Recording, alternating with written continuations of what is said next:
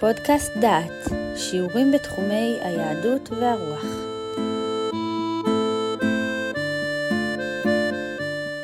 ברוכים הבאים לפודקאסט דעת, לקורס ירמיהו ותקופתו. והנושא שלנו הוא אותות השמיים וההורוסקופ. כל מי שרואה את האנשים המעיינים ברצינות ובשים לב במדורי ההורוסקופ של העיתונים, תמה כיצד אנשים משכילים סבורים כי מעמד הכוכבים יכול לנבא את עתידם ולייעץ להם מה עליהם לעשות בשבועות הקרובים. מה אומר ירמיהו בנושא זה? כה אמר אדוני, אל דרך הגויים אל תלמדו, ומאותות השמיים אל תחתו, כי יחתו הגויים מהמה. על מה מבוססת האמונה שירמיהו הנביא נלחם בה? אולי נתחיל מקטע מן המקורות היהודיים הקרובים לנושא. הקטע הוא מתוך הספר תנא דבי אליהו זוטה, פרשת ט"ז. זהו מדרש שיש בו דברים אה, בנושא זה, והדברים מצויים גם בתלמוד הבבלי במסכת סוכה. כך נאמר בתנא דבי אליהו. רבי אליעזר אומר, בזמן שהחמה לוקה סימן רע לאומות העולם, ובזמן שהלבנה לוקה סימן רע לשונאיהם של ישראל. שונאיהם של ישראל זה ביטוי נקי, הכוונה היא סימן רע לישראל. מפני שמונים ללבנה, באומות העולם לחמה. הלוח היהודי הוא לוח לפי הירח, הלוח הנוצרי, הלוח של אומות העולם, הוא לוח שמשי. ולכן כאשר לוקה השמש רע לאומות, סימן רע לאומות העולם, וללבנה סימן רע לישראל. אם למערב סימן רע ליושבי מערב, ואם לקתה באמצע, סימן רע לכל העולם כולו. הכוונה ליקוי הוא כמובן ליקוי חמה או ליקוי לבנה. עכשיו נמשיך. אם הליקוי גורם לכך שגלגל השמש או הירח, אם פניו דומים לדם, חרב בא לעולם. דומים לשק, רעב בא לעולם. לקה בכניסתו, פורענות שוהה לבוא. ביציאתו, פורענות ממהרת לבוא. ובזמן שישראל עושים רצונו של מקום, מקום זה הקדוש ברוך הוא, אין מתייראים. שנאמר, כה אמר אדוני, אל דרך הגויים אל תלמדו, ומאותות השמיים אל תחתו, כי יחתו הגויים מהמה. גויים יחתו, והם לא יחתו. נשים לב להכרזה שבאה בסוף המדרש הזה. בזמן שישראל עושים רצונו של מקום, אין מתייראים. האמונות בכוחם של גרמי השמיים לנבא מה יהיה גורל בני אדם, אמונות אלה אינן מפחידות את ישראל, שעה שהם עושים רצונו של מקום. מה מסתתר אחרי האמונות האלה? מדוע כה גדול כוחם עד היום? ואנשים שאינם יודעים מה מקורות אמונות אלו, ומה מידת האמת בהם, עוקבים ומחפשים ומתנהגים. אם תחפשו בגוגל את המונח הורוסקופ, תגלו שכל אתר חדשות כולל מדור הורוסקופ יומי, שבועי או חודשי, וכל מה שמטריד אתכם, תמצאו את פתרונו תמורת סכום סמלי. האמונה בכוחם של גרמי השמיים לקבוע את גורלו של אדם, היא חלק מתפיסת עולם כוללת, הרואה את האדם כחלק מן העולם וכפוף לחוקיו. מי שמסתכל בעולם ורואה בו סדר קבוע, מצפה כי סדר זה יחול גם על האדם. לא הגיוני שכל דבר נתון לחוקים קשוחים, ורק האדם עושה מה שבליבו. כל מערכת פיזית וביולוגית כפופה לחוקים, ואין לה יכולת להחליט החלטות. והאדם בן חורין? התשובה לשאלה היא זו, גם האדם אינו מחליט, זאת התפיסה הכוללת את האדם בתוך הטבע האדם אינו מחליט החלטות, וגורלו של האדם נקבע על ידי חוקים חיצוניים. מה הם החוקים? בעולם העתיק הם היו גרמי השמיים, השמש והירח, ועוד יותר הגלגלים שהמזלות קבועים בהם. לפי העולם העתיק, המזלות, דהיינו כוכבי הלכת, הם שתולים בתוך גלגל שהוא מסתובב, והגלגל מסתובב, על ידי כך הוא מסובב את הכוכבים. כאשר יש ליקוי חמה, סימן הוא שאלה שהלוח שלהם הוא לוח שמשי, יסבלו. זה הלוח הנוצרי, לוח אומות העולם. בזמן שיש ליקוי ירח, יסבלו אלה שהלוח שלהם הוא לפי הירח, והם היהודים.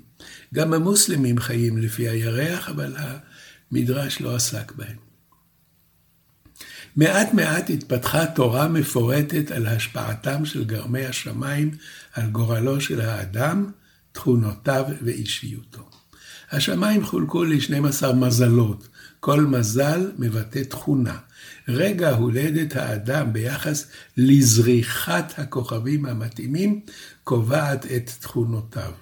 וצירופים של מזלות קובעים את היכולת של בעלי מזל שונים להתאים זה מזה.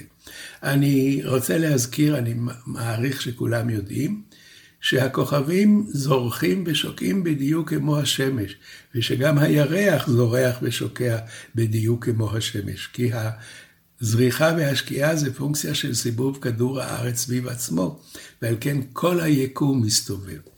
עכשיו, כאשר השמיים מחולקים למזלות, והמזל זורח, ובאותו רגע קורה משהו, זה זמן מתאים לאדם לקבל או להפסיד, או כל מה שהוא, כל מה שהוא רוצה או לא רוצה שיקרה.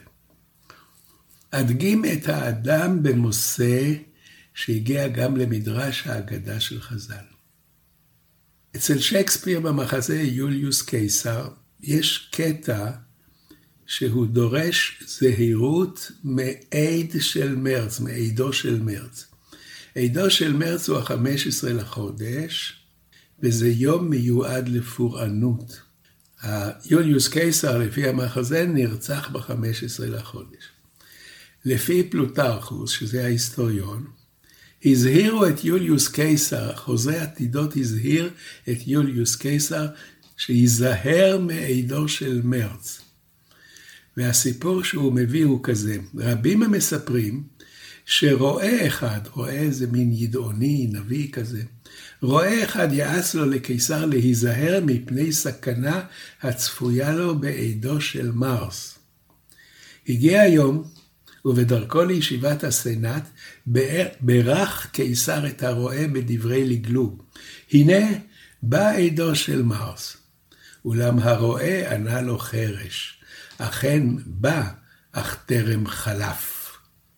כוכב מרס זה כוכב מאדים. כוכב מאדים הוא אדום, ואם אני אבקש לחשוב על האסוציאציות של האדום, אז כל אחד כבר הולך לדם. ובתלמוד במסכת שבת יש אמרה כזאת. מי שנולד במזל מאדים, זה מתאים להורוסקופים שאנחנו מדברים עליהם, יהיה שופך דמים, הוא יהיה רוצח. רב אשי אמר, לא, יכול להיות שהוא יהיה רופא, רופא שמקיז דם, זה היה מקצוע רפואי, או גנב, או טבח, או מוהל.